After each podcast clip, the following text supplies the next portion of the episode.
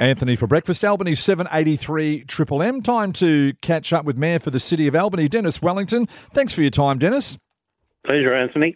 I guess a lot of people are uh, interested in how the uh, council meeting went uh, on Tuesday night, uh, particularly regarding the controversial bushland uh, block in Yakamia, regarding clearing and, you know, are we going to keep that as a conservation area? What was the outcome? Well, basically, LPS 2 went through with a couple of minor amendments. Um, but the, I think the main thing was the motion that came after that from uh, Councillor Stocks, which said that that block of land that people were concerned with, nothing will be done with that until there are further investigations into the uh, North Yakamia um, plan, etc., which is being developed at the moment. So nothing will be done with it uh, until there's the proper investigation from the uh, uh, conservationists, etc., and uh, so we can find out exactly what, what should happen. There, there's a lot of people concerned that we should uh, rezone it. You can't just rezone things at the drop of a hat. No. You've got a process that you've got to go through, and the, No. the, the professionals were telling us this is the correct process to, to put it through.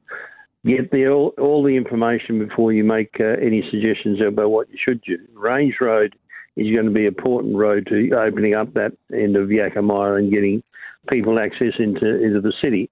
But uh, there's a lot of people who want to conserve that block of land as well. So we've got to work our way around that and Mm. get all the information that's possible. Yeah. Now, Dennis, there's a lot of work going on down at Middleton Beach, the uh, Esplanade, and then also uh, some renos being done to the Surf Life Saving Club. We've had to uh, cancel the, the Targa Sprint, and, you know, rightly so. Um, yeah, just a lot of stuff going on down there, isn't there? Well, it is. There's a lot of development down there, and we're building up to the the lights show, which is coming on the Saturday of Easter, which is uh, forerunners for basically to the the bicentennial, the uh, Fremantle Biennale coming down.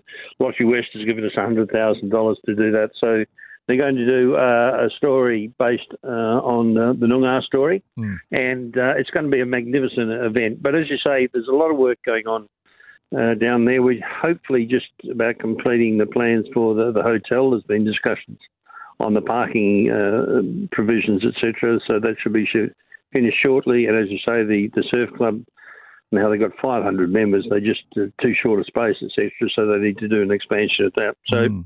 it is it is happening. Um, I mean, I think it's just a terrific spot down there, and everybody loves it. Particularly this year, where we've had a terrific summer. Yeah. Uh, and uh, we could do probably with a shower of rain, but that doesn't seem to be happening any short time shortly either. now, you're really keen to get the feedback that you've uh, put out to the uh, City of Albany and did great a couple of years ago, wasn't it, when you did this? I think you do it every two years, don't you? Yeah, that's right. We, we we try and find out exactly how what people are thinking, and if we're making uh, all the, the markers that we need to mark. Two years ago, we were voted the number one regional uh, council, so. Uh, you think you're doing well, but you need to get some feedback from people. So we'd like as many people as possible to give us that sort of feedback, so we can judge uh, what we're doing, we assess ourselves in terms of how we're operating and things. That There are always some variances and things change. We've had COVID in the last two years, which has impacted some of our services because about 60% of our staff have had COVID. So, Mm. and then being away, we, we're just short staff, etc. So hopefully we're catching up with everything and getting to a stage where people are happy what we're doing, but we also want to know what they want to do do in the future. So it's uh, part and parcel of everything.